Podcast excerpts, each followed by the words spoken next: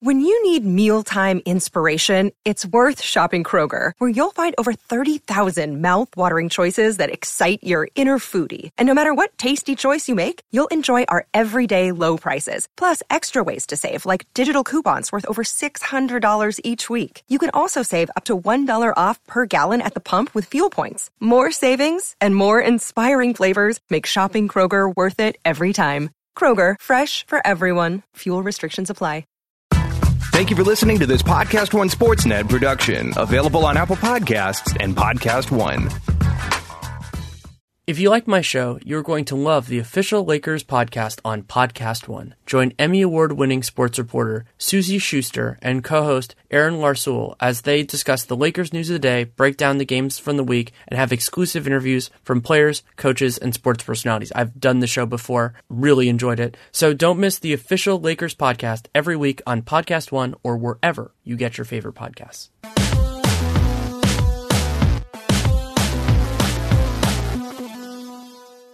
Welcome to RealGM Radio. I am Danny Leroux, your host, and so happy to have you with us for this episode. It has been a shockingly eventful week for mid November in the NBA. You have the Jimmy Butler trade, which happened since the last time I recorded, Jimmy going to Philadelphia for Dario Saric and Robert Covington as the principals of the deal, and all the fallout from that and a lot of great reporting, of course, related to his departure and everything else. And then the more recent drama regarding the Warriors that for now at least crescendoed with Draymond Green getting suspended without pay for the Warriors Tuesday win over the Atlanta Hawks. And great guest to talk about all of that. Ben Golliver of Sports Illustrated, one of my favorite guests on the show, and somebody who was actually at the Warriors Clippers game, which had the blowup, which led to the suspension. So he gets some of the in person take there. And of course, you know, very comfortable with the Jimmy Butler situation. Then we get into some other topics as well. It's mostly on those two things, but we get into other stuff, teams we're enjoying watching and everything else. So podcast runs about an hour and it's brought to you by Rad Power Bikes, new sponsor of the show. You go to radpowerbikes.com slash podcast. You can check it out. They're doing an awesome Cyber Monday deal. BetOnline.ag, great stuff going on there all the time. And if you use that podcast one promo code, you get a 50% sign up bonus. Pluto TV, leading free streaming television service, and TrueCar, great place to buy new and used cars. As I said, runs about an hour, lots to get to, different angles. I think you'll hopefully get some perspectives here that you haven't seen other places. That is always the goal with RealGM Radio, was definitely the goal of this podcast. So hope you enjoy. Thank you so much for coming on. Danny, it's always my pleasure, man. Uh, and I, I have great timing, don't I? Because Golden State uh, blows up the other night and Draymond suspended and and uh, KD is you know trying to uh, uh, kind of hold off the the questions about his free agency as best he can. I mean, uh, what a time to be alive! Yeah, I mean, you and I had scheduled this time, bef- and you're like, "Oh, it's to be good. I'm to get to see the Warriors play in person." On Monday, and that was all we thought it was going to be. You know, the front end of a back to back against the Clippers. You know, then we found out Steph Curry wasn't going to be available. And I've been working on kind of an analogy. I got a little bit bitter because I thought of it last night and then I didn't publish it because I thought I was going to put it in the podcast. That based on the reporting that's out there from Marcus Thompson now available at The Athletic, my interpretation of what's happening is that it's like these discussions, arguments, whatever you want to call it. We've all had them at moments in our lives when something comes up and all of a sudden one of the people involved brings up something from a long time back or something that's kind of unrelated and you're like, oh, well, they must have wanted to talk about that because it's probably been bothering them for a while. And I think that's really both what makes this a, a potentially bigger thing and also why the Warriors brass handled this differently than they've handled some of the other Draymond Green eruptions. Yeah, for sure. Well, there was a lot going on uh, during that game, but just to that point, really quick, if I'm Kevin Durant, somewhere in his mind, he's thinking like, how would this be handled if it was a LeBron James situation, right? Would anyone ever look off Durant on that final play if he was LeBron James? Would anyone call him the B word or bring up his free agency or challenge him in that type of way if he was LeBron James? And the answer is no. No one would do that. And that's never how it's been in the NBA, right?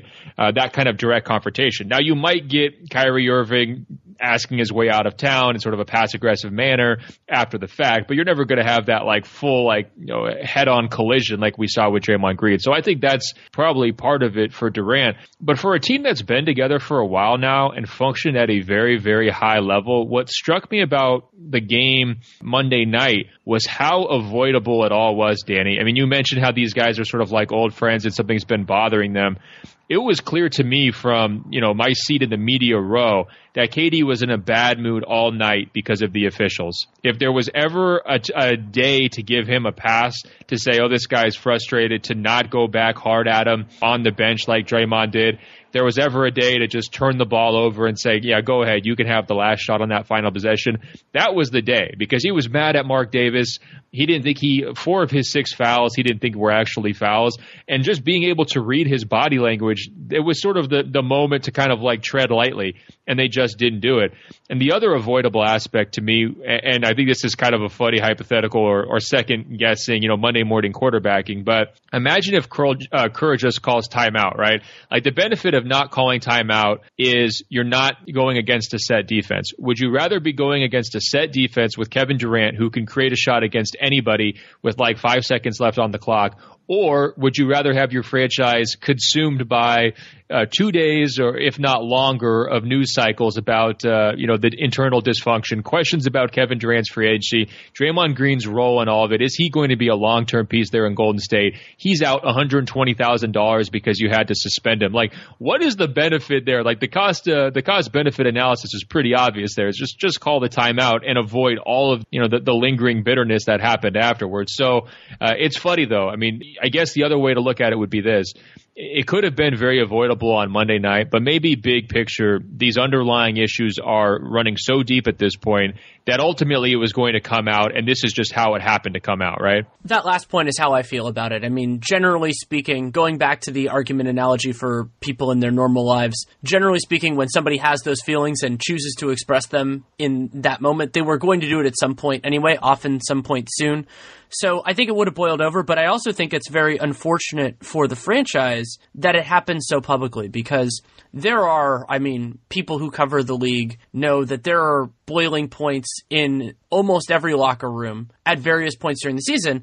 The problem is that when it happens in public, there's no way to hide it you know, like maybe you'll get those murmurs or something like that. I mean, there are various. I mean, you could go back. The Evan Turner's been recently, you know, talking a little bit about the, that Pacers team that blew up, you know, like that sort of thing. And so maybe it happens after the fact. Maybe with this Warriors team, it would have come out earlier. But when it happens on the court in a key moment of not a key game, but a key moment of a game, the questions are going to come, and you can't. And and there was a lot of talk. I was I was in the media room for interview room for basically all of the major players last night, and including Bob Myers and Steve Kerr.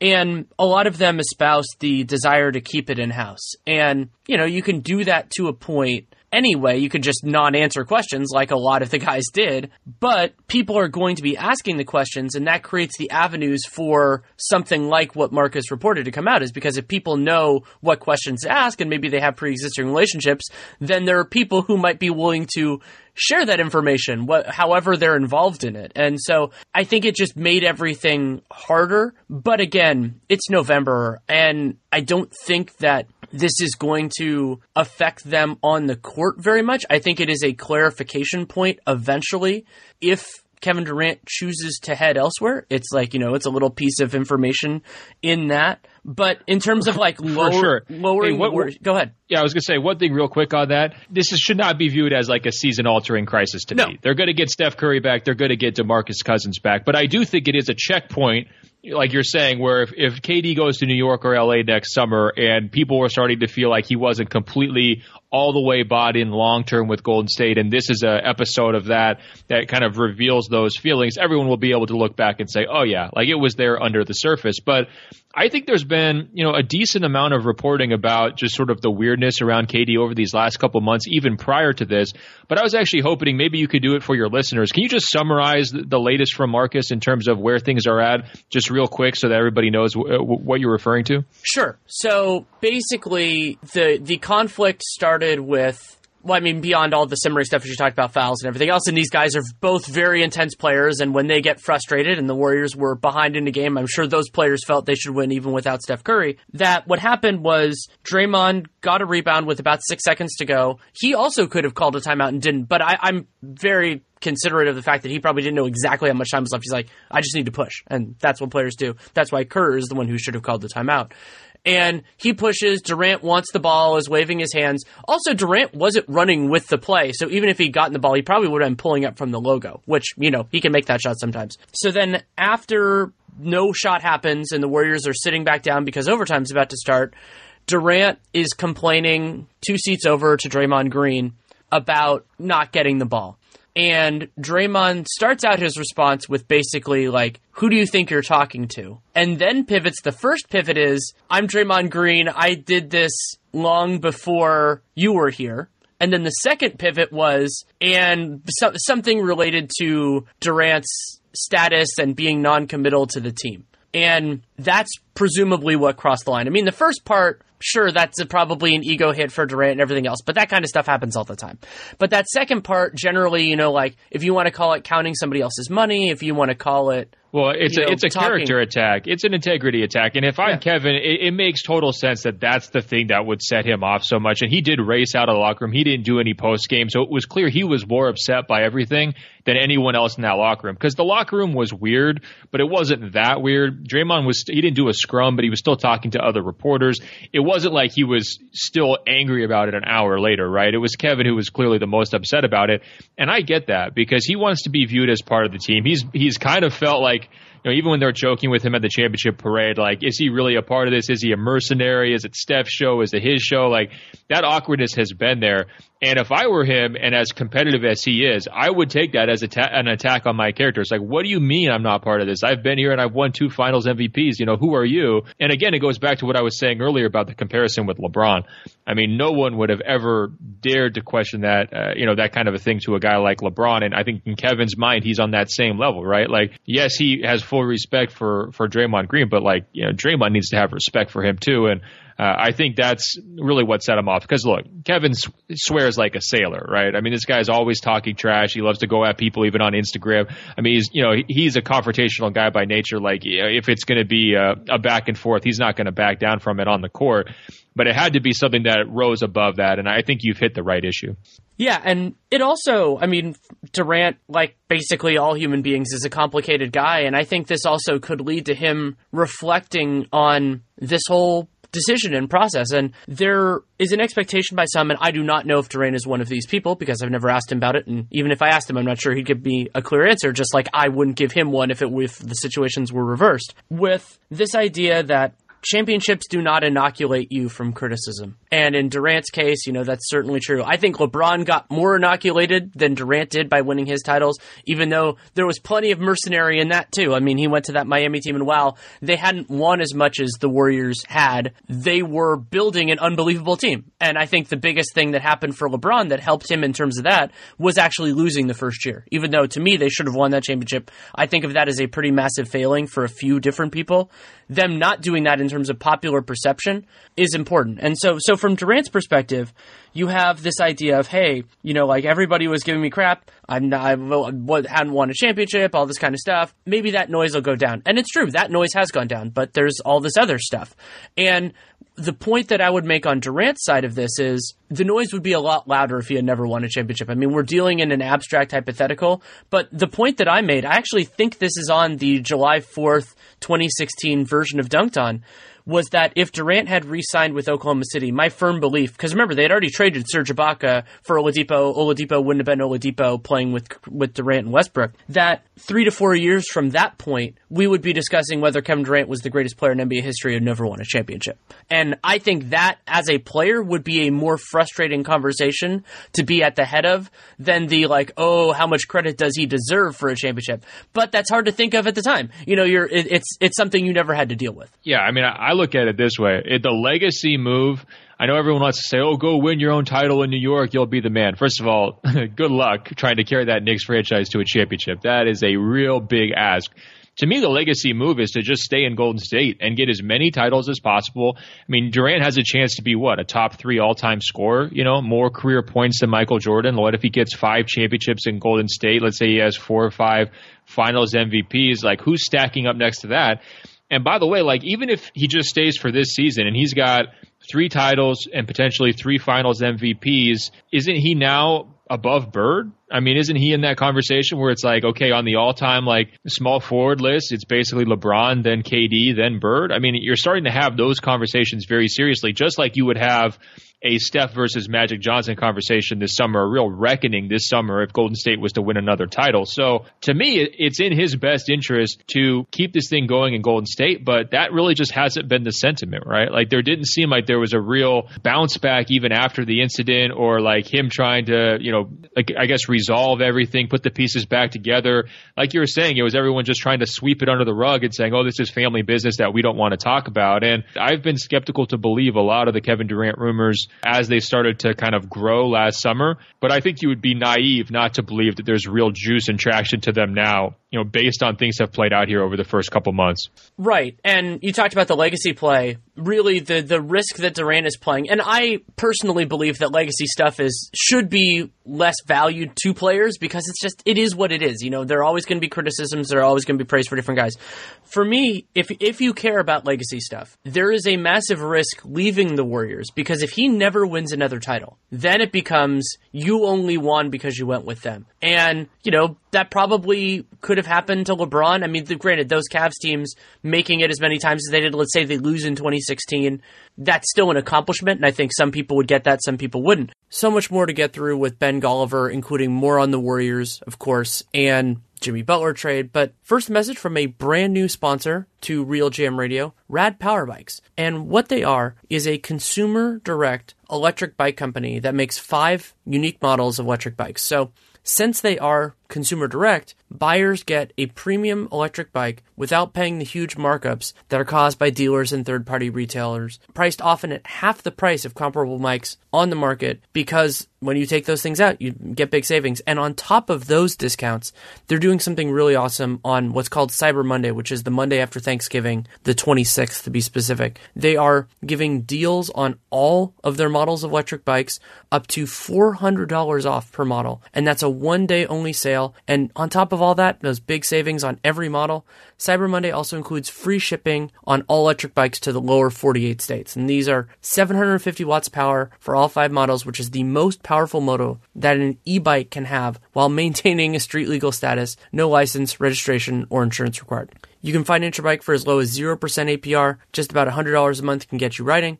all five models can get you 20 miles per hour with zero pedaling. They give you the right, the choice to ride pedal free with a throttle, five levels of pedal assist for an added boost, or a combination of the two, and you can get 20 to 40 miles on a single charge, which is awesome. So the way you check it out, go to radpowerbikes.com slash podcast. Going to them through that URL tells them that you came from us. You can check it out and don't forget to shop their Cyber Monday sale that is on November 26th to save even bigger, which is fantastic. And again, that's radpowerbikes.com slash podcast. It's the URL. But I want to pivot to the other guys. And there is really kind of a, a, split here in terms of how people think about this. And I think there's only really one correct way to interpret it, which is some people will probably say, oh, well, you know, everybody's been saying the Kevin Durant free agency thing isn't a problem. What is it? All this kind of stuff. That's what everybody involved has to say. There is basically no acceptable alternative in the way this works now than saying, oh, it's, you know, we'll figure it out. But it makes complete sense that this chatter, both the chatter from the media, but also just the idea that it's uncertain would bother the players. I mean, he's a very important guy. They did sacrifice things to get him, and while that sacrifice was was worth it, to be sure, it's something that's hanging over them. And the only other point I'll make on that before I give you the floor is I know that players get frustrated by getting lots of questions on something like this, like Kevin Durant's pending free agency. The point that I would make if they ever wanted to ask me is we'd be asking them about other stuff anyway. So it's the Kevin Durant questions are replacing other questions. So they shouldn't be mad about that because those are actually easier to answer than most of the other stuff that would be asked. Yeah, a couple of thoughts. First of all, the Warriors, it's not like they're J.R. Smith and Tristan Thompson and guys who their entire careers have been like built by a uh, LeBron James, so they don't have any say in it, right? Like the Golden State Warriors can easily envision a scenario where they don't have KD and they're still championship contenders, right? So their weight, it's more of an agonizing of like, okay, do we have him or do we not have him? It's not like we have to completely rebuild and reconstruct everything if he decides to go. So uh, I think you know it's definitely a different situation, and you know their leverage is significantly greater than everybody in, in Cleveland's as well. So I get why that would be super annoying on a on a daily basis. You know, I also kind of you know wonder though, you know, going forward here, you know, f- for Golden State, is, are we sure Draymond's a long term piece? Right? Is there a scenario where Draymond overplayed his hand a little bit. You know, he obviously got slapped by uh, you know Kerr and Bob Myers with the suspension, and you know it cost him one hundred twenty thousand dollars or whatever. But could there be a scenario where they look at their landscape and say, if we have KD, Steph, Klay locked in, we just move Draymond to to add depth and, and fill in some front court pieces and go forward with that group. You know, could you know Draymond basically you know not be worth you know th- this level of intensity because everyone was saying, "Oh, Kerr looks exhausted" when he was doing his press conference, and you know, kind of curt in his post game against the Hawks the other night. I mean, what do you think on that that that theory?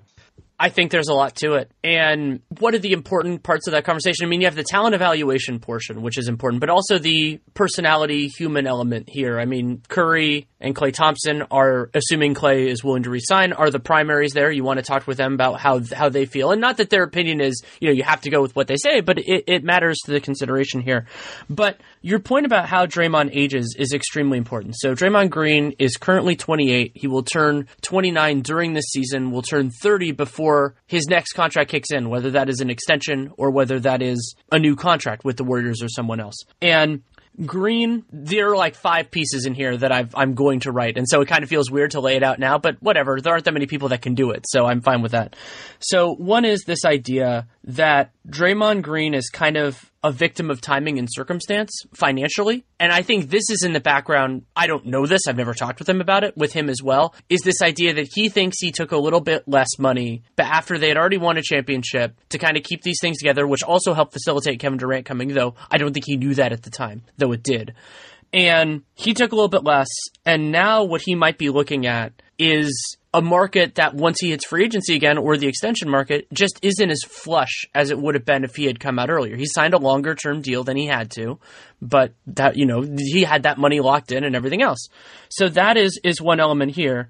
And then the other element of that is, yeah, who's going to age better? I mean, the answer is almost definitely Kevin Durant. Dray- Draymond, while he is an exceedingly intelligent player, intelligent players need their athleticism too. If he's getting from point A to point B more slowly, then his reaction time makes less of a difference. And so if he can't get to Anthony Tolliver's corner three to, to block it on a crazy contest, if he can't get there, then he's not there. And so that's a risk benefit that Bob Myers has to deal with, and there is there is a credible argument that making a bet on Kevin Durant this summer, whether that involves trading Draymond Green or just basically letting him go at the end of it, is a is a worthwhile is a worthwhile thing from a basketball perspective. From a personal one, gets a lot more complicated because the other guys have been together a lot longer, and Draymond Green's an essential part of this. I mean, it, it so it, it all fits For it sure. all fits together. Let me ask you a hypothetical. So let's say KD wants to. Con- I know where this is going. Yeah, let's say KD wants to do what he did last summer, which is not do the long term commitment because he still views like the short term deal as being his best, you know, in terms of his leverage. Let's say he wants to take a one plus one contract, you know, player option next summer, but he says, look, I'm only going to sign this deal with you if you trade Draymond. If you're Bob Myers and basically the gun is to your head, you get KD for one more year, but it means you have to trade Draymond, uh, and you know possibly you know more than one year with KD if if things go right. Do you do it? I do not trade Draymond in that scenario. If he was willing, if he was willing to commit four or five years, because the thing with Durant is he's already shown that he's willing to leave a good situation for another good situation. Like that, that is established. And so, do I give up the possibility of a longer championship window and all of the acrimony that comes with that for probably one year of Kevin Durant? I don't. I, I, don't do that because, and that is coming even with the acknowledgement that Draymond Green's next contract might not be a good one. But KD, I, I think I might do it, and, and the only reason why is because you could get parts back for Draymond. Sure, whereas, and, and that's a consideration. Like if another yeah. team makes you a stupid offer, like if another team gives you an All Star or gives you something that can really fit in. I mean, it's not hard to find pieces that make sense with Stephen Curry, Klay Thompson, and Kevin Durant. I mean, yeah, that's what that's where I'm going. But even if it's not like an amazing offer, what if it's just sort of like what Minnesota just got with Saric and Covington, right? Where you just have two other solid guys. You know, at some point you're going to have to kind of replace Iguodala because he's aging out. Uh, you know, the the rest of their bench to me, it's like you know, kind of take it or leave it. I mean, there's a lot of guys who are you know only really getting good roles and, and contributing because they're playing with so many stars on a nightly basis, right? So if the plan forward was well, we still don't know where we stand with KD, but at least we've got you know two other quality starters we're getting back from Draymond, even if they're not stars, and we still have the three you know best scoring you know trio in NBA history, basically the between Steph, Klay and, and Kevin Durant. Well, that's a pretty good place to be, and let's just hope we can figure it out with KD next season. I think I would be inclined to do that deal, and I love Draymond. You know how I feel about Draymond. He's like one of my top three favorite players in the league. I think with a gun to my head next summer, I would still do it. The idea of the return is definitely worth considering. I think I was underselling that in my head, but yeah, I mean, those two guys in particular, like an idea like that would really help the Warriors. And theoretically, actually, yeah, I don't think the Wolves would be interested in Draymond. They actually could make some sort of offer like that. But yeah, it, it's definitely an interesting point. Lots more to talk about with Ben Golliver, but have a message from our friends at Bet Online. Now is a great time to check out betonline.ag. Lots of great sports going on basketball, as you know, action every single night. And also, while baseball is over, football still, you know, you have college, still have pros going on. If you're into hockey, other special events, of course, you can check all that out on betonline.ag. And if you sign up and use the promo code podcast1, you get a 50% sign up bonus, which is fantastic it gets a little bit confusing in terms of when I've won the football challenge and when I when I haven't. I've won it so much recently. But if you use the hashtag Sportsnet Challenge, I'm you know, and it supports the show also, and you could win $100. So you need to use the hashtag, and then if you're doing that, include your account name in the tweet, and we have people that go through it, and if you might be able to win, which is completely awesome. And check out betonline.ag. Use that podcast one promo code for a 50% sign up bonus, which is fantastic. And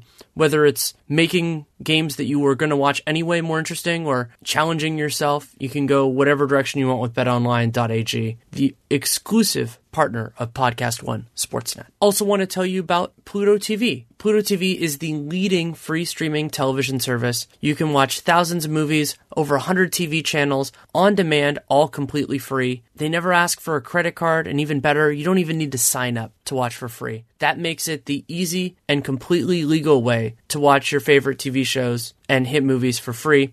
You can download Pluto TV, again, for free, on all of your favorite devices today. That includes your phone, includes smart TVs, PlayStations, Amazon Fire TV, Apple TV, wherever you want to go with that. You can use your computer too. That's how I've checked it out before. Can do so. So what are you waiting for? Never pay for TV again by downloading Pluto TV. So to get to get back to kind of how the how the rest of the team is seeing it, just briefly, I mean, going back to, to what Marcus is saying, because I don't have any independent reporting on this.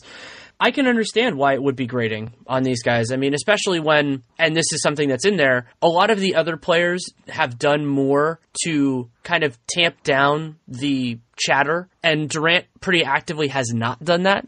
And I think the chatter would be there no matter what because he's not Klay Thompson. You know, Klay Thompson has only ever re-signed with the Warriors, so it's a lot easier for him to say that's what I expect to do, and everybody just go, okay, you know, that that's a, that's the way it works. Like when I include him in these prospective free agent pieces, it almost always has the caveat of nobody expects him to leave, you know, like that sort of thing. And Kevin Durant will never get that expectation because he already has, and because that's not his personality, all these other things. But on a human level, I understand why somebody basically going, "Oh, well, I'm gonna, I'm gonna do what I'm gonna do," and keeping this as open as he has and not really trying to do anything, even if it wouldn't have worked, would make you a little bit frustrated. Because you're like, hey, I did what I needed to do to get all these people off my back. You haven't done that. I could see why that would be a little bit frustrating.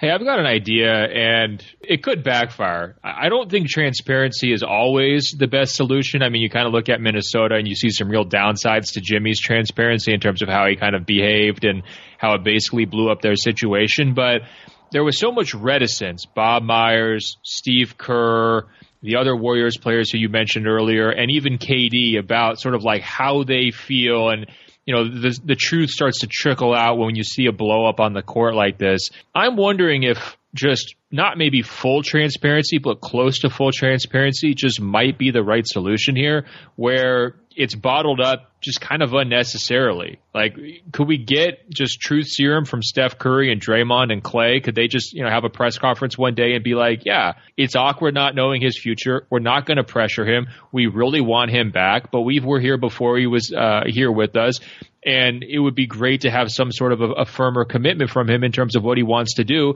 And we understand if he can't give that to us, but that's what we want. If everybody just kind of put their cards on the table, and that includes KD, if he could just say, "Look, I don't know yet. You know, I want to just play this year out. I'm sorry, it's holding everybody else up." If he was able to just speak his mind freely, freely in terms of where he's at right now, is in, in his decision making process, I think that would be healthier. And I think look no further than Myers and Kerr in terms of their body language, their exhaustion, and everything else the other day. I think they should kind of put their cards on the table with this too. I mean, it was kind of funny. Bob Myers was attached at the hip with Rich Kleiman on that game Monday night. I mean, all day they were just sort of like, you know, before, during, and after the game, they were just walking around together, you know, and obviously the Clippers are one of those teams that's kind of trying to peel away Kevin Durant too, right?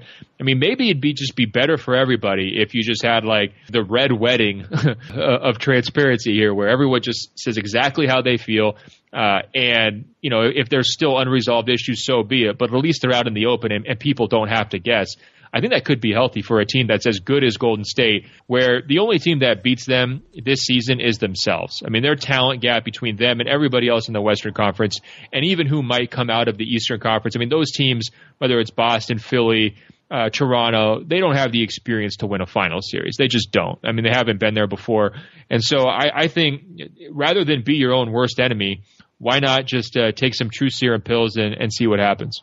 I will note that a lack of transparency arguably led to the red wedding, but that's neither here nor there. This isn't a Game of Thrones pod yet. No, it was but, a forced analogy by me. I, am not a big uh, Game of Thrones person, so no, it's funny because you could make it, you could make it you could make an argument in, in a different part of that, and yeah, I, I, I think this gets into the idea that players now show more of themselves publicly, and there's always this idea of the team as the as as the isolated tower. And I mean, the Patriots are a great example of this. That's kind of the model franchise that everybody wants to do. But I don't think that's the Spurs are another example of this. I don't think that's sustainable with modern communication. And the fundamental problem with that approach, the approach that the Warriors used, and we saw it within 12 hours of when they did it, was there are always going to be people who want to talk, and there will always be vehicles for their message to get out.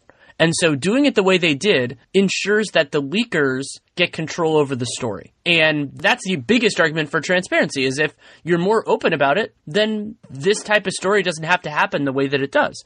And that in many ways could tie in with, with, to go into the other story that is important in the league right now that just res- resolved to a point the Jimmy Butler situation. I mean, the Jimmy Butler situation has a, a, a series of different kind of personality decision making failures in it. And I think the most important one of those, and this came up in Jon Krawczynski and Shams Charania's post mortem piece, is that Jimmy Butler reportedly told Thibodeau in May that he wasn't going to resign. Now, partially because he's the coach and partially because he's Tom Thibodeau, he did not interpret that as a trade demand. But as a, you know, CBA nerd, as somebody who's been in this world for a long time, that's how I would have interpreted it. He also didn't tell Glenn Taylor, all these sorts of things.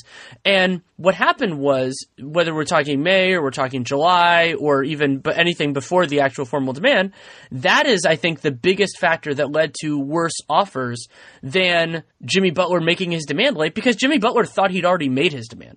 Yeah, I mean the whole thing seemed botched to me. I mean, why doesn't he just go to Glenn Taylor like the day after the season and say, "Look, give me this ludicrous max extension that I'm asking for, or trade me. I'm not going to play another game for you if you don't give me that contract." Like, is there any way that the Timberwolves season gets screwed up this year if he had just done that? And I understand that might be a little bit out of the ordinary, but you know, at the same time, Like I think that's an ownership decision. Like I, I, I don't think there should have been any miscommunication about trade demand, not trade demand that was allowed to drag into the season. And ultimately, you know, Jimmy's agent, you know, reportedly had to sit down with the owner. What was it like September? It's like that should have been happening in June, right? I mean, it's it's not that complicated. I just think it it speaks to not only the, the dysfunction that Jimmy created, but also just Minnesota's like just general dysfunction. I mean, I think if you're the owner, you need to make sure you're in complete alignment with your franchise player and with your coach and with your general manager. And clearly that was just not the case. Imagine this ever playing out, you know, with a Golden State uh, or a Miami or a San Antonio or these other organizations that we look as, you know, very stable and, and functional places. And it just would never have happened. In terms of the Philly side of things, though, I'm curious. I think most people would agree the defensive fit there is, is pretty clean. Are you in agreement there? And then what about offensively? How, on a 1 to 10 scale, how are concerned are you about the fit with Jimmy and Ben and, and Joel? Defensively, it's going to be awesome. I mean, you have Joel Embiid as the rim protector who is more athletically versatile than most of the great rim protectors in the league now. And so that gives you even more flexibility. And then now, two different capable high end perimeter defenders. I mean, I think Ben Simmons' defense is underappreciated. And so you have Jimmy Butler, who not only can go after most of the big dogs in the league, whatever position they play, but he wants to. And that's important too. You know, there's, I mean, for example, Kevin Durant basically didn't guard Giannis in the, in the Bucks game. And I don't know if that was Kerr not wanting to put him on, if that was Durant not wanting that job. That's, that's something to talk about as well. So Jimmy Butler wants those assignments. So that means Ben Simmons can be guarding the other team's second best guy. He can do that very, very well so defensively, I think it's it's wonderful. And even if they have to use imperfect defensive players at the other spots, you can make that work. Offensively, a couple of big concerns. One of them is just practical. Jimmy Butler likes the ball in his hands, and Ben Simmons is not particularly useful without the ball in his hands because he, he doesn't shoot, he doesn't want to shoot, and everybody knows it. It's not one of those circumstances where, like, I talk about this sometimes with Justice Winslow or Brandon Ingram, where, you know, they're not a bad shooter, it's just that they don't really create the opportunities that often, they don't really want to. Ben Simmons, everybody on the planet knows that if you if he doesn't have the ball and you give him like ten feet, he's not going to take that shot. He's not going to do the catch and shoot three. So that creates less space for Joel Embiid. It creates less space for Jimmy Butler. All that kind of stuff. And so, and in a playoff series, that gets even greater. So my my concern on offense is pretty high. It's probably like an eight because even adding spacing around those guys doesn't really solve it. It helps, you know, having JJ Redick and player X. I mean, Kyle Korver would bring a whole bunch of defensive problems, but let's say they can get somebody who's, you know, more of a three than a D, but still can do enough of each to make it work. The, those those concerns are still there. Yeah, my concern is similarly high on offense. You know, I think the the one saving grace for them could be how just quickly they can and regularly they can get to the free throw line. I mean, Joel lives on the free throw line. Butler is a downhill, you know, battering ram. He's going to get to the free throw line. And Simmons is a guy you have to foul a lot, you know, because he's such an interesting combination, especially in the open floor of of size and strength and speed and, and ball handling. Uh, so that could help make up for some of the spacing issues that are, are definitely going to be there. But I, I absolutely have pecking order questions with this group.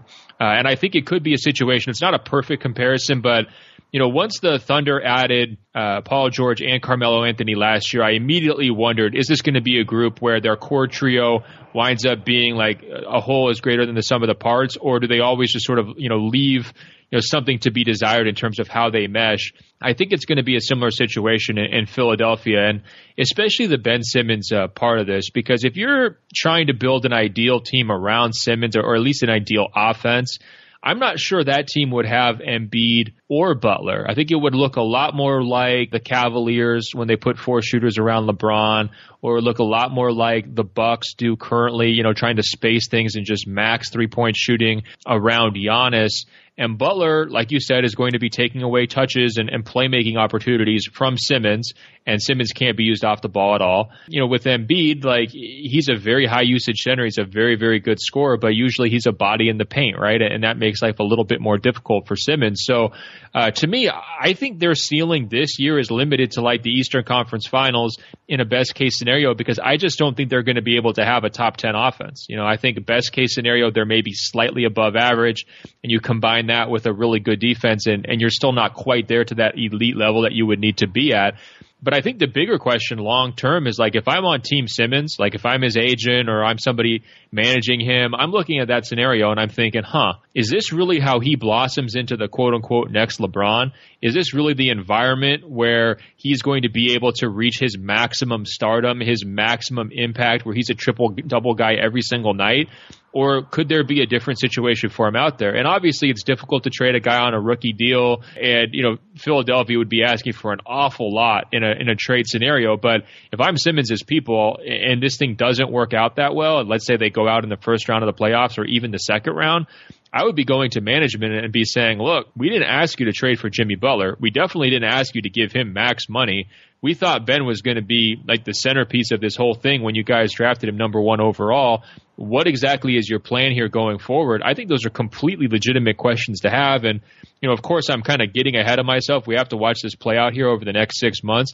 But in the back of my mind, I'm kind of wondering how well does this move, this Jimmy Butler trade and potential re signing, how well does that fit Ben Simmons' vision of Ben Simmons? Yeah, that's definitely an interesting idea. And Joel Embiid will probably have the ball in his, his hands less too. I mean, you have all these different pieces running together. And I mean, when Ethan Nate and I did the Time to Panic episode of Dunked On last week, something I talked about was that I thought Fultz, Simmons, and Embiid didn't really fit together. Butler is a better fit than Fultz, than Fultz with Simmons, but not a perfect one, not by a long shot. And success can protect against a lot of this kind of stuff, but they're going to have to have early success because otherwise guys are going to get frustrated and everything else. And I do think that one of the most fascinating kind of risk assessments in this trade from Philly's perspective was the idea that what if they didn't get somebody in free agency because they just walked out of 2018, July 2018, without anybody saying yes. I mean, I thought Paul George was a wonderful fit for them, and there was a significant chance that KD and Klay Thompson and Kawhi were all going to say no. There was a significant chance Jimmy Butler was going to say no, and so this makes it a lot more likely that they walk away with somebody who really can elevate them. And I understand that rationale, even if Jimmy Butler is not a perfect fit. Yeah, I mean, I can understand why they took the risk. I mean, especially because Fultz has just been so bad. I mean, Fultz has been playing so poorly and so unevenly and just like inconsistently and like unreliably that I would be motivated to make a, a take a big swing too. It just makes me a little bit nervous anytime a first time GM comes in and cashes out two pretty quality players, guys who fit pretty well with uh, you know your your core two stars for a guy with real serious fit questions. It just makes me wonder, like, will their undoing uh, come from the turnover on the executive side rather than you know what's happening here, you know, actually on the court? Because you know, obviously the Colangelo thing kind of look you know, weighs over everything.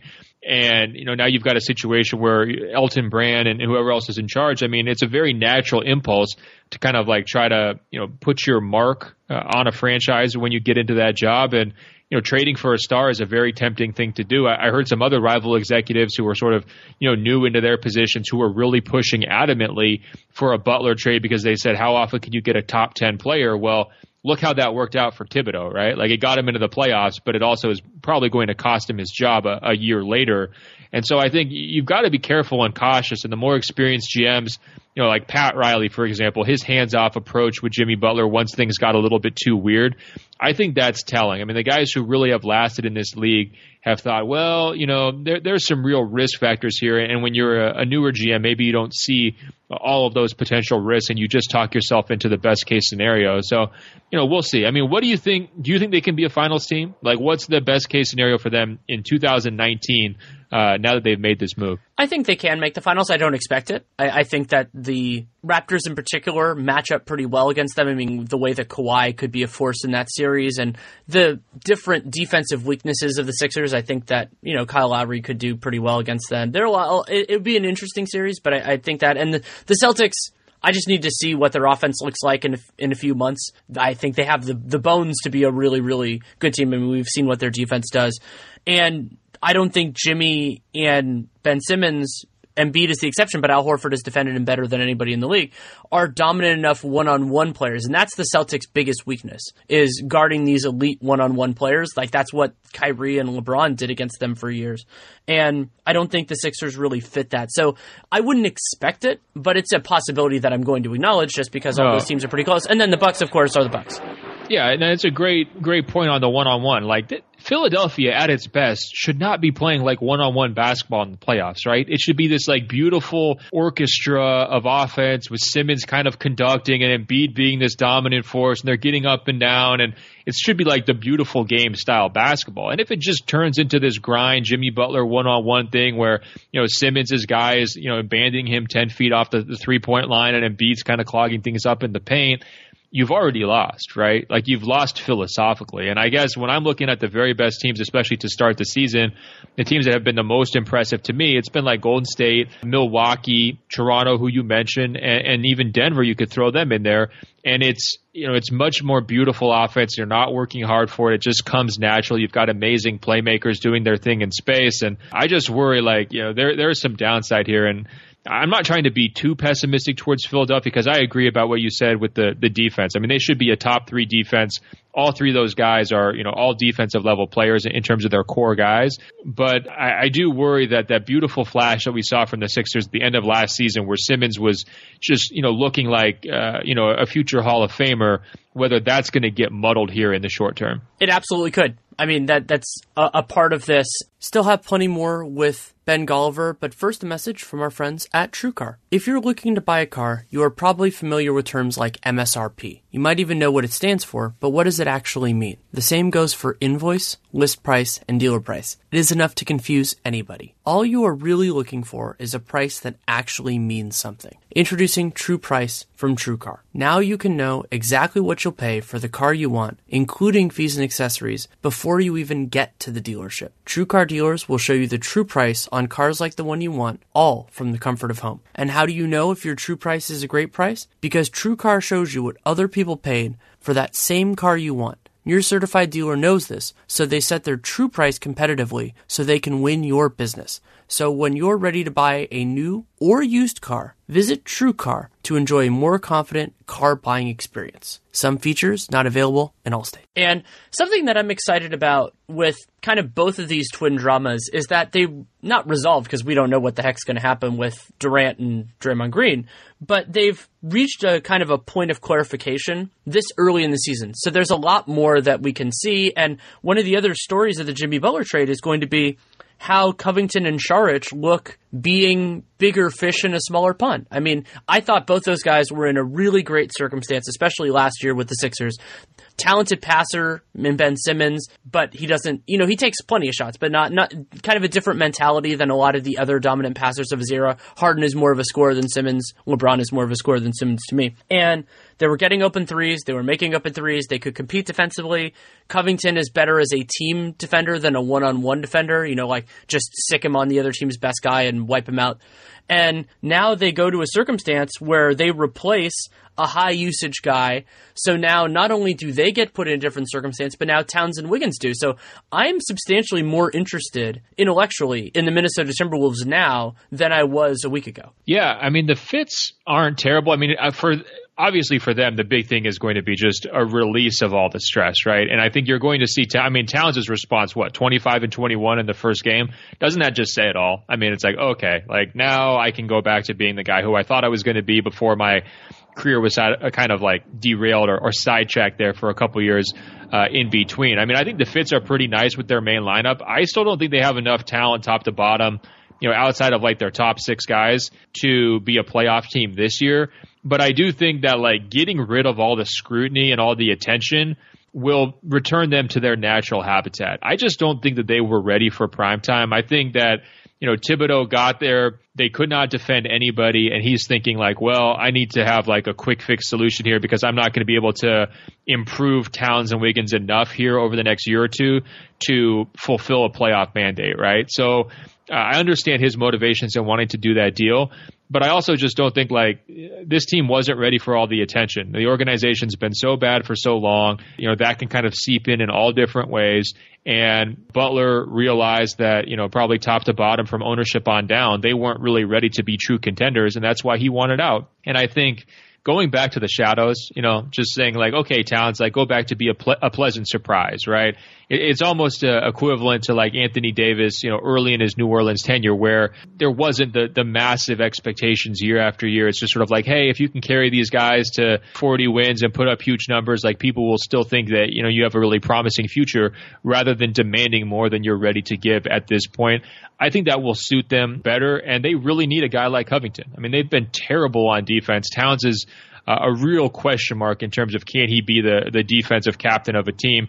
And so you need as many quality perimeter defensive guys as you can get. And, and to be able to plug Covington in there, uh, that was a nice piece to get back for Thibodeau. I mean, compare that to like an Eric Gordon. I know he was in rumors or, or even Josh Richardson. I, I think you can have a real argument that you know, Covington is is right there with either one of those guys in terms of, you know, a quality asset that Minnesota could really use. Minnesota can use him, but it puts a lot more on Thibodeau and the coaching staff to work offensively. I mean, now maximizing Karl-Anthony Towns is a much greater consideration because you don't have Jimmy Butler to do a lot of that stuff. And so now Wiggins, I don't think he can shoulder that burden. He's actively failed at that in the past. So Jeff Teague can help and he's coming back from injury and all that. So I think, yeah, this is going to be a clarifying year for a lot of their, their different guys. And my instinct is that the biggest change that's left for Minnesota, and I've criticized Thibodeau a lot as a general manager over time, and there are reasons for that. And some of that is also Glenn Taylor being there. I mean, I don't put the Wiggins extension on Thibs, I put that on Glenn Taylor.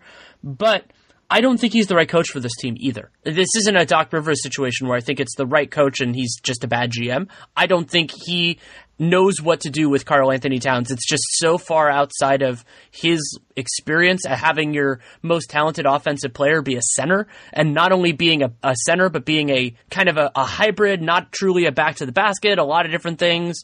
And Towns has his own foibles offensively, defensively, everything in between. And it's a hard job. I think figuring out how to maximize this, t- this Timberwolves team is challenging. I don't think most coaches are up to it. And I think Thibodeau is included on that list let me ask you this: He's gone, right? This, I mean, this is it. It feel, I, I mean, if it were a well-run team, yes, I, I, I, feel like it's clear to me at this point that that's what should happen. Now, betting on something being obvious and should happen, and then it happening on a Glenn Taylor run team is not always the case. Yeah, I'm wondering, in terms of like who you go forward with, would it be crazy to look at a guy like Monty Williams who coached Anthony Davis, uh, you know, early in his career? Would that be too obvious of a of a, a link there and think, well, maybe he could do a better job with Thibodeau. I mean, Monty is a very compassionate, nice guy. I mean, I think, and he can be a, you know, a hard-headed coach too when he needs to be. He can be a disciplinarian. But I just think Tib- uh, Towns needs a different personality to coach him. You know, I don't think that the bond between him and Thibodeau personality wise would ever work. I mean, they're they're kind of oil and water to me for the same reason that Towns didn't really work with Butler. I'm not sure he's ever going to work with Thibodeau. And I feel like a guy like Monty could make some sense. Maybe he makes too much sense and Minnesota won't figure that out, but that would be a guy I would circle and, and think about giving him a look. I would consider that. I don't know from a personality standpoint, but somebody that I thought of was Chris Finch, who gets a lot of credit for what Denver did and also at moments what New Orleans did. Just because Towns is a hard guy to figure out, and he's done a good job with big men with unusual skill sets. So I would go kind of in that.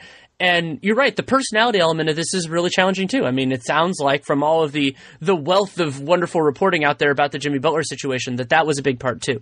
I don't think that's why Jimmy's leaving, but I do think that's a big part of why it has been so tumultuous is that they have all these kind of different personalities. It was a caustic mix, and they didn't really have a coach involved that could resolve those situations. Yeah, for sure. I mean, how long until they return to the playoffs? Let me ask you that. I think it'll be a couple years. They certainly have the talent to be in there. Unfortunately, Minnesota's in the Western Conference, so it's probably going to keep taking more to get in there than it will in the in the East.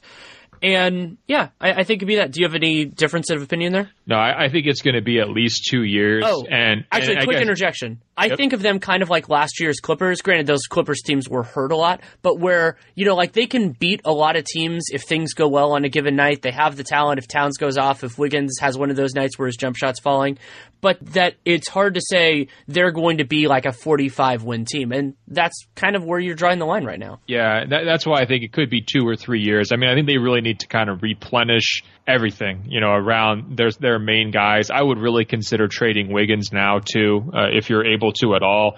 I would look at doing that and just viewing this as Towns' team. So I think I, I guess my takeaway on that, the reason why I asked the question is just I feel bad for Timberwolves fans. I mean, what a series of you know kind of embarrassing gut punches over the last couple of months, and then to realize that like the hyped you know Jimmy Butler era produced you know zero playoff series victories, you know one playoff appearance, and then you know another couple of years of heartbreak as they dig out of it. I mean that's pretty pretty rough. And not only one playoff appearance, but one win after basically everybody already thought the series was over. You know, like it was it was a win. Certainly you acknowledge that, but it was it was pretty damn hollow. So you have that one other kind of part of the Minnesota, I, t- I brought up the Clippers. There's another reason why I did, which is that I, you know, you, you, think about trades in a lot of different avenues, and one of them is like, what is the value that that team is getting from what they got? And I just think with Covington and Saric, those are good players at great contracts right now. But if what they do is make Minnesota a 39 win team instead of a 36 win team or 34 whatever that's going to be, you know, that's still useful. I'm not going to say that makes them bad players or anything like that. It's just it's not as valuable. And I wonder if this is a case where they got something good in return, but it's not something that helps them as much. And so I, I don't know exactly what that makes. That doesn't necessarily make it a bad deal, but it does decrease their return if you want to think about it that way. Yeah, I, I, don't think it was a bad deal. I think it was fine. I mean, yeah. considering the circumstances, I mean, that's a really, I mean, we talk about being backed into a corner. I mean, that's backed into a dark corner in an alley in like the worst part of the city in the most crime ridden state. You know, just like go right down the list. I mean, that's yeah, and they, and we should note they backed themselves into that corner to an extent. Oh, for sure. I mean, that's why I said they should have, you know, they should have known what Jim, where Jimmy's head was at as soon as last season ended, and they didn't. But they did fine. But I, I think that the days of people like you and me spending 20 minutes talking about the Timberwolves are numbered. I, I think that we're going to be, uh, you know, going back to overlooking them for the next couple of years. And it's going to be a lot of stuff like, wow, when does KAT become a free agent? I think those are going to be the reasons why we talk about Minnesota. And again, that's kind of a shame. It is a shame. And presumably we'll talk about Gorgui Dieng's contract and all that kind of stuff. I'll end this. I know your time is valuable with just what you're going to be looking for over the next couple weeks as we're still pretty early in this drama filled season you know, we, we had so many depressing topics here today, Danny, whether it was like, you know, Philly and, and Minnesota and is Golden State's dynasty going to blow up? To me, the best feel good story in the entire league right now is the Milwaukee Bucks. It's driven by Giannis. He's an incredible player to watch in person. I just saw him on Saturday, but their team as a whole just has such a great vibe. Not only is, you know, their offense going right according to script, you know, under coach Bud, just like everybody expected, tons and tons of three pointers. Everybody gets touches. The ball moves. There's plenty of space for Giannis. So all of that stuff's happening. But I think these guys mentally are just in a different place than they were a couple of years ago. You know, the last decade of Bucks teams, it's always like, oh, we take one step forward, one step back. We don't really trust who we are. We're not really sure what the direction is. You know, do we have the coaching needed to win in the playoffs and so on and so forth. This team really seems like they've got a confidence that they could be a sleeper, whether that's a sleeper going to the Eastern Conference Finals, whether that's a, a sleeper sneaking into the finals. I mean, they just have that level of confidence and, and certainty about who they are and I love it because the style of play has been fun to watch. Giannis, again, I think is going to take another step up here in terms of becoming a household name, you know, across the globe as as a basketball sensation. And I just think that they deserve so much credit for making that coaching change how and when they did. Probably could have even been earlier, but they nailed their coaching hire and it's going to pay dividends, I think, all season long to me, they've been right up there with the Lakers in terms of the most teams, uh, fun teams to watch night to night in terms of entertainment value and and some of the Lakers, you know, entertainment value is coming just from the chaos factor, but just in terms of playing the game the right way, playing with lots of effort, seeing how much uh, work Giannis does on both ends and how it's paying off now. Uh, it's just beautiful to see, and I, I think that they still deserve, you know, the national attention that maybe they, they are still working to get. I think anytime we can get a chance to kind of you know shine the spotlight on them and say, hey, this is a success story, we should do it. Wholeheartedly agree. Also, them being an incredibly fun team to watch is is important here. And my my other favorite team to watch, I'm not going to rank them, though it's probably Bucks one, are the Raptors. I've loved watching the Raptors this year. Really, and, and since they're still evolving, it's an interesting team. Siakam just won Eastern Conference Player of the Week. It's been fun to see him blossom a little bit. And you know, they're they're two teams that are still that have a lot of talent, that are still figuring it out, and that just have a penchant for playing interesting games, even sometimes when they lose. Like that Bucks Blazers game was was fascinating, and Raptors getting their butts kicked by the Pelicans. I mean, some of that was hitting and missing shots, but like they're just two really interesting team to watch. And I've enjoyed the East generally being more engaging this year than it has been in prior years. I hear you. I mean, if if I told you right now the conference finals were Golden State, Denver, Toronto, Milwaukee, would you just take it? I'd take it. Like if I could have those, I'm in. You know, like I give me all four of those teams. They're fun to watch interesting matchups, new names, like new head-to-head matchups. Kawhi versus Giannis. You know, is Denver ready for prime time? We've already seen Golden State beat basically everybody else.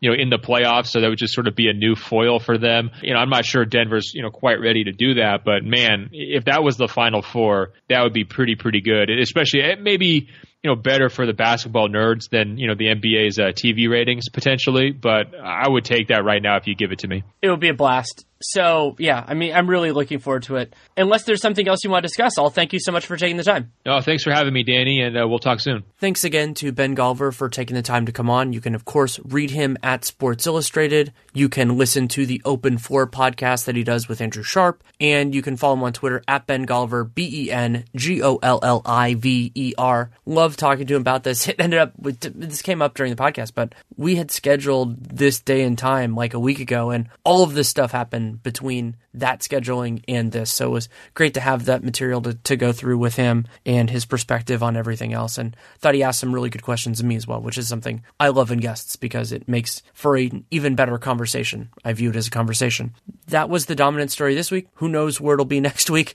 I, I maybe it'll be a team specific podcast. I don't know yet. It'll be going in a lot of different directions, which is always really, really, really fun. And if you want to support the show, there are lots of ways that you can do so. You can leave a rating, leave a review in the podcast player of your choosing. It's great if it's Apple Podcasts. If it's not, you can honestly do both. It's it's a great way to support the show. Every once in a while, if I need to pick me up, I go through and read the reviews as well. It's more so other people can find the show, but it's great for that as well, for making me feel good about the time I put into all this stuff.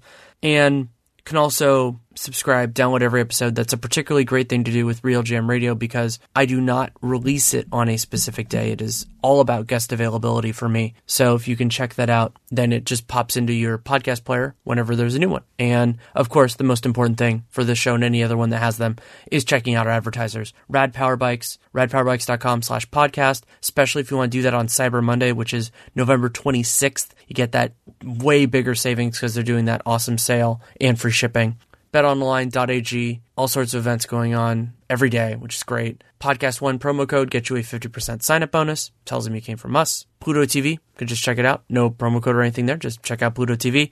And TrueCar, great place to buy new and used cars.